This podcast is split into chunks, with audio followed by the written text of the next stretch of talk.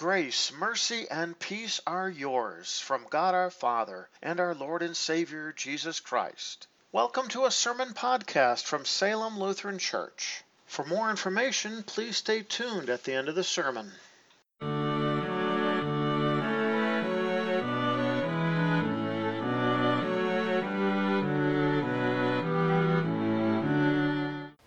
Our first lesson for this 16th Sunday after Pentecost is found recorded in the book of Isaiah, chapter 35, beginning at verse 4. Tell those who have a fearful heart, be strong, do not be afraid. Look, your God will come with vengeance. With God's own retribution, he will come and save you. Then the eyes of the blind will be opened, and the ears of the deaf will be unplugged. The cripple will leap like a deer, and the tongue of the mute will sing for joy. Waters will flow in the wilderness, and streams in the wasteland.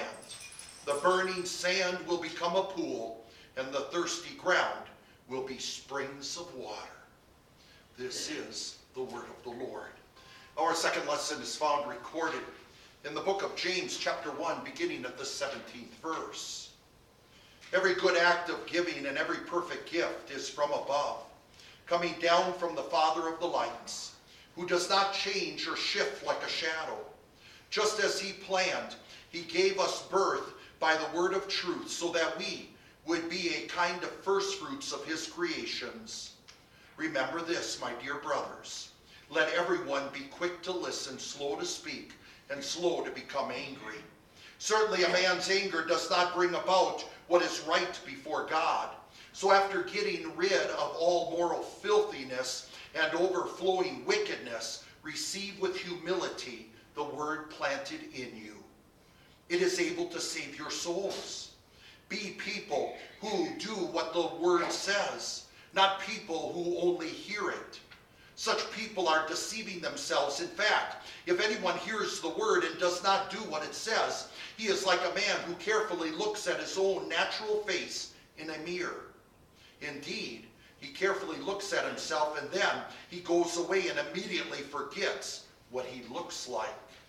But the one who looks carefully into the perfect law, the law of freedom, and continues to do so, since he does not hear and forget, but actually does what it says, that person will be blessed in what he does. If anyone considers himself to be righteous or religious, but deceives his own heart because he does not bridle his tongue, this person's religion is worthless. Religion that is pure and undefiled in the sight of God the Father is this to take care of orphans and widows in their affliction and to keep oneself unstained by the world. This is the word of the Lord. We read from the Gospel of Mark, chapter 7, beginning at the 31st verse. Jesus left the region of Tyre again and went through Sidon to the Sea of Galilee within the region of the Decapolis. He brought him, they brought a man to him who was deaf and had a speech impediment. They pleaded with Jesus to place his hands on him. Jesus took him aside in private, away from the crowd. He put his fingers into the man's ears. Then he spit and touched the man's tongue. After he looked up to heaven, he sighed and said, Ephphatha, which means be opened. Immediately the man's ears were opened, his tongue was set free, and he began to speak plainly. Jesus gave the people strict orders not to tell no one, but the more they he did so, the more they kept proclaiming it. They were amazed beyond measure and said, He has done everything well. He even makes the deaf hear and the mute speak. This is the gospel. Grace and peace to you from God our Father and from our Lord and Savior Jesus Christ. Amen. Our text for consideration is found recorded in the Gospel of Mark, chapter 7, beginning at the 31st verse. I would like to read these words once again. Jesus left the region of Tyre again and went through Sidon to the Sea of Galilee within the region of the Decapolis. They brought a man to him who was deaf and had a speech impediment. They pleaded with Jesus to place his hand on him. Jesus took him aside in private, away from the crowd. He put his fingers into the man's ears. Then he spit and touched the man's tongue. After he looked up to heaven, he sighed and said, Ephphatha, which means be opened. Immediately the man's ears were opened, his tongue was set free, and he began to speak plainly. Jesus gave the people strict orders to tell no one, but the more he did so, the more they kept proclaiming it. They were amazed beyond measure and said, He has done everything well. He even makes the deaf hear and the mute speak. This is the word of the Lord. Brothers and sisters in Christ and heirs of everlasting life, if you don't use it, you could lose it. And that is true of many things, isn't it? And especially when it comes to language. My grandmother in her 70s, I remember um, asking her of how she grew up and what her parents were like. And, and she said they spoke only German, no English. In fact, she was actually confirmed in the German language. And when I asked her to share some German with me, she says, I don't remember a lot of it anymore. Oh, I can still read it, I can still pick it up here or there, but I've lost it over time. And once again, if you don't use it, you could lose it. When I went to college, uh, they had us learn five different languages, English being one of them. I always laugh and, and say that out of all the languages I studied, English was my worst one. And then along with it was Latin, and, and then there was uh, the German, and of course the Greek, because that's the New Testament language, and the Hebrew, which is the Old Testament language. We had to learn the Latin and the German, especially to read the writings of the scholars and even of Martin Luther. But if you don't use it, you will lose it. And I have to honestly say that the Latin and German I don't use as much as I did when I was in school. Oh, yes, I can pull up a dictionary. I still know some of the grammar, but I have to work at it much more harder than, than I did when I was in school.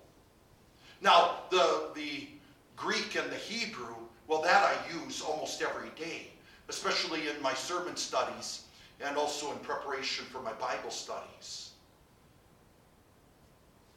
But there was also another language I learned. There was actually a club at the pastor school that I went to, Northwestern College. And the club was for sign language. So every week we'd get together for at least an hour and a half to two hours learning sign language. Now, it has been a long time since I've used sign language. In fact, I can honestly say I've lost the alphabet. Oh, I might pick up a letter here or there, but I'd have to double check to make sure I'm doing it right. And besides teaching sign language to the refrain of Jesus loves me to kids, there's about four words, because I was just thinking about this the other day. What words could I still recall? Well, I still remember the word for boy. I still remember the word for baby. I also remember the word for hungry. And then I also remember the word for beer. Why? Why? All the things that, that you could think of and, and remember, and those are the things that have stuck with me. It is amazing how our brain works. Now, those might not even be the symbols for today, because over time, you know, like with any language, it can easily change. And, and of course, I'm sure that they've improved on the universal sign language that is used today. What I also find amazing is as we read this text here and consider these words before us, the sign language that Jesus used. I don't believe for one minute that there was a universal sign language during the time of Jesus. And yet, no, notice how Jesus speaks to this man who cannot hear and has a difficulty speaking. Before we get and consider what Jesus has done for this man, we have to also consider of where Jesus was before all this. He was up in Tyre, and there he had, had performed a miracle uh, at the request of a mother who asked that Jesus would heal her daughter who was suffering terribly from demon possession. And Jesus did. This was up in the area, what would be called Phoenicia. This is, this is the northwest area above Galilee. And Jesus, after he got done performing that miracle, didn't head back down the Galilee, Galilee, which would be south. Instead, he took the long about way and goes way up north to Sidon. Tyre and Sidon were the two major cities in this area, and all along the Mediterranean Sea. Jesus will eventually head down to Galilee and now gets into the region of the Decapolis. And that is the region that is straight east of the Jordan, but also southeast of the Sea of Galilee. It's a unique area. In fact, many Jews would travel this area in order to avoid Samaria. It is the Decapolis, which is literally the word for ten cities. It was originally founded by the followers of Alexander the Great and later rebuilt by several Roman governors. It had its own coinage, it had its own army, but above all, it was predominantly Gentile. These, this was a place of non Jews. This was not the first time that Jesus was in this area.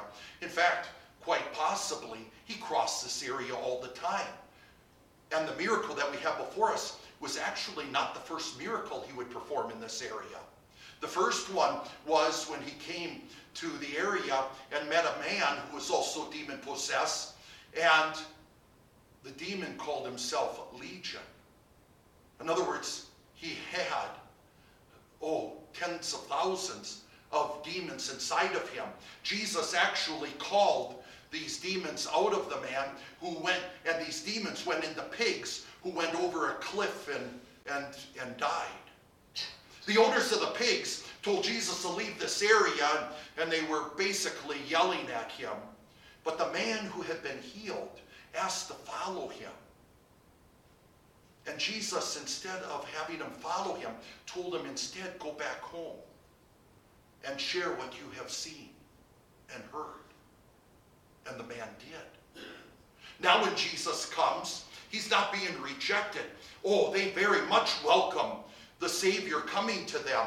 In fact, Jesus is actually, as we hear from the Gospel of Matthew, he's up on a mountain praying, and people see him, and they're bringing all kinds of people for Jesus to place his hands on and to heal them.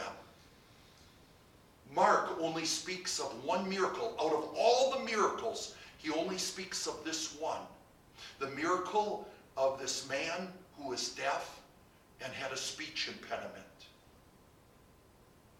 I find this amazing. It obviously had to be a miracle that really stood out in the minds of the apostles. Many believe that it was Peter who dictated to Mark to write down the Gospel of Mark. And one thing that stands out with this miracle is actually Jesus took this man and separated him from the crowd. He talked to him one on one because this one man was very important. Yes, they asked that Jesus would lay his hands on them, but Jesus didn't do that.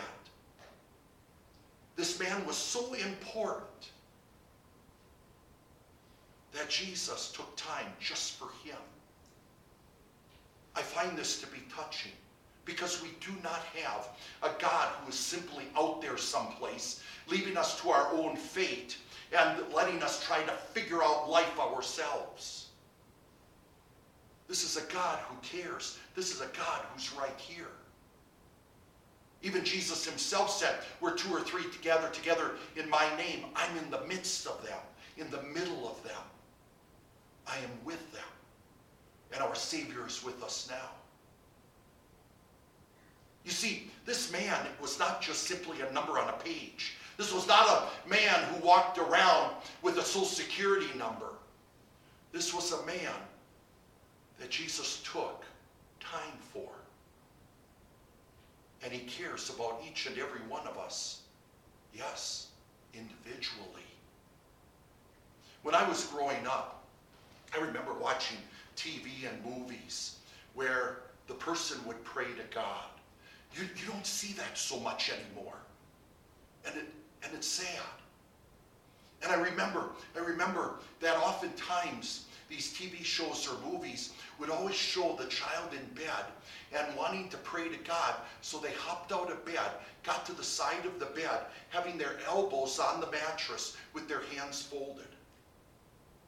And then the words were usually this way God, if you have time, I have a, I have a difficult matter. I really need you to listen.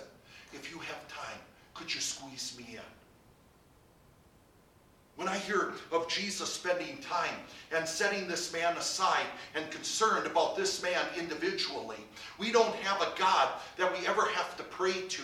God, do you have time? God, can you make time? I know, God, you're extremely busy, but I could really use your help. No, we pray with confidence that God does hear and answer our prayers. Don't ever limit God's love for you God hearing and answering your prayers. Oh, yes, He may not answer them the way you, you want, but He'll answer them in the best possible way, at the best possible time, and which gives glory to His holy name, and also for the saving of souls. You have a God who cares for each and every one of you individually and also compassionately. When Jesus took the man aside, he goes and does something rather strange. He usually doesn't perform miracles doing this. And that is, he put his finger in the man's ear. And the man let him. He actually spit and touched the man's tongue. The man would have had to open his mouth. And he's letting Jesus with his hands touch his tongue. And then Jesus looks up to heaven and his face has a sigh on it. Now, it doesn't take a medical professional to figure out what Jesus is saying and doing. Putting his finger in his ear, I'm going to heal your ear. Touching his tongue, I'm going to give you the ability to speak. Looking up to heaven is to give all praise and glory to the one and showing where all this power and miracle and healing is coming from. It comes from the Almighty Himself. But then he goes and speaks, which this man would not be able to hear. But he speaks in the Aramaic for all the others to hear. Ephphatha, be opened. And the man was healed. Could hear. He could talk, and as it says here, plainly, clearly. Once again, what an, what an amazing miracle. Do you know that the word miracle in the, the original language means sign? Oftentimes translated miraculous signs. So always think of the miracles of Jesus as simply his calling card. And this calling card says the same thing, no matter what the miracle is. It always states that Jesus is the Son of God. The very Son of God who took on human flesh and is fully man. The very Son of God who took on human flesh so he could live the life that we could not live, being by nature sinful human beings. He was perfect and holy. He went and offered that perfect life on the cross for the sins of the world. He paid the punishment for our sins in our behalf. Again, this was not a punishment that any of us could suffer and live, and He did it for us. His invitation is that through faith in Him, we have His righteousness, the ticket to heaven, and we have the forgiveness because the sins have been paid in full. And because he is God, this forgiveness, this righteousness, this hope, this joy, salvation is for all people, for he is the Savior of all. We do not look upon Jesus as one Savior among many. There are so many different gods that people are believing in. There are some religions that are up to over 18,000 gods. There is only one true God, who is Father, Son, and Holy Spirit, one God, as he clearly reveals himself in the Holy Word. And the very Son of God took on human flesh to be our Savior, making him the only Savior. We need a Savior who's not just God, who's not just a human.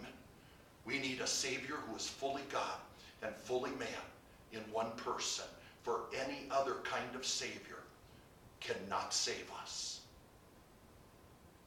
Every time you hear of the miracles of Jesus and you read them in his holy word, know that this is his calling card.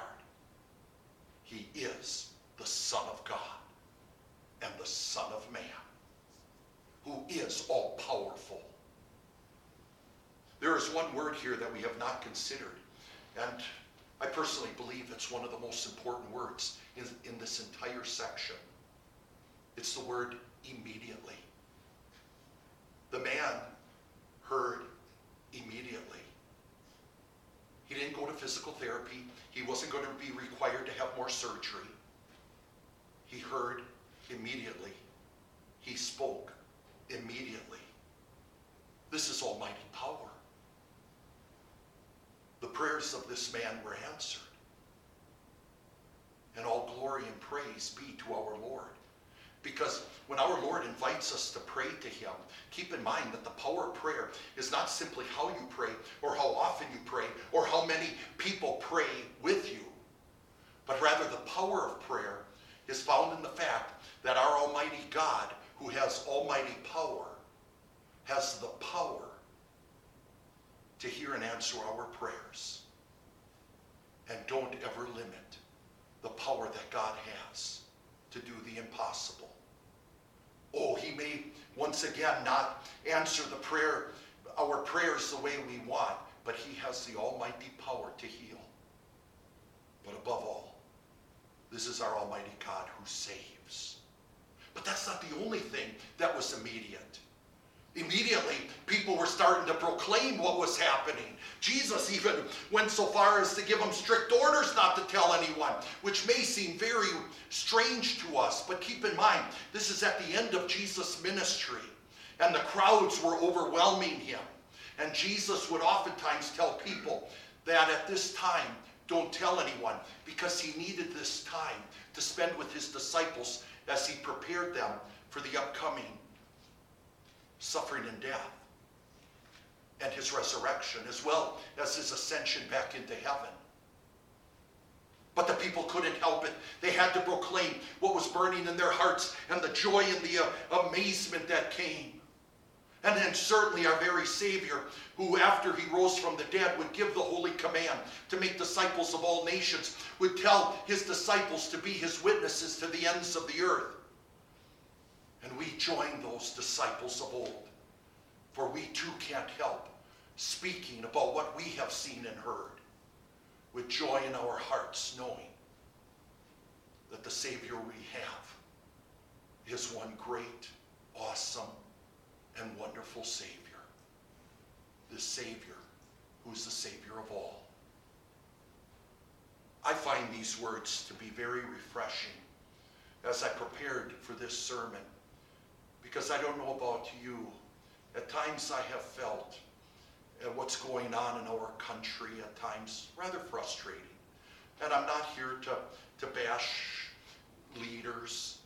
I'm just saying that the things that are going on, you just, and especially just coming off of the celebration of 9 11, which even saying celebration doesn't even make sense. It, remembering what happened 20 years ago and, and where I was at. I was at my parents'. I just got done preaching that Sunday. for my home pastor's anniversary. He was like 40 years in the ministry. And, and how my parents had to bring me back because there were just no flights. There was just, there was absolutely uh, no trains. I mean, we looked into rent cars, nothing. And yet, in the light of that, and then you hear with all the talk about COVID and, and all the talk about Afghanistan and all the talk and all the talk of what's going on and, and even politically and all this going on, I, I find myself almost considering the words that I've heard from people say to me, Pastor, just don't even watch TV. Or I've heard people say, I'm, I don't even watch it anymore. I don't even want to hear it or know. And whether that's good advice or not, I will say this. We have an almighty Savior. We have a Savior who cares about us individually. We have a Savior who is compassionate with, with that grace and mercy which is undeserved love. We have a Savior who is powerful, and nothing is greater than the Almighty God Himself. All the more to cling to our God, be comforted by His miracles, knowing He has not deserted us, He is with us. This wonderful Savior and great healer. Amen. The peace of God which surpasses all understanding, keep your hearts and minds in Christ Jesus. Amen.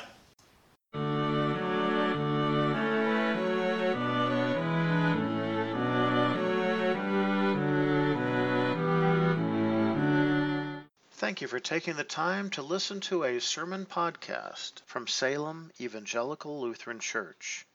If you have any further questions or would like to learn more about Salem Lutheran and its ministry, please check out our website at www.salemevlutheran.org.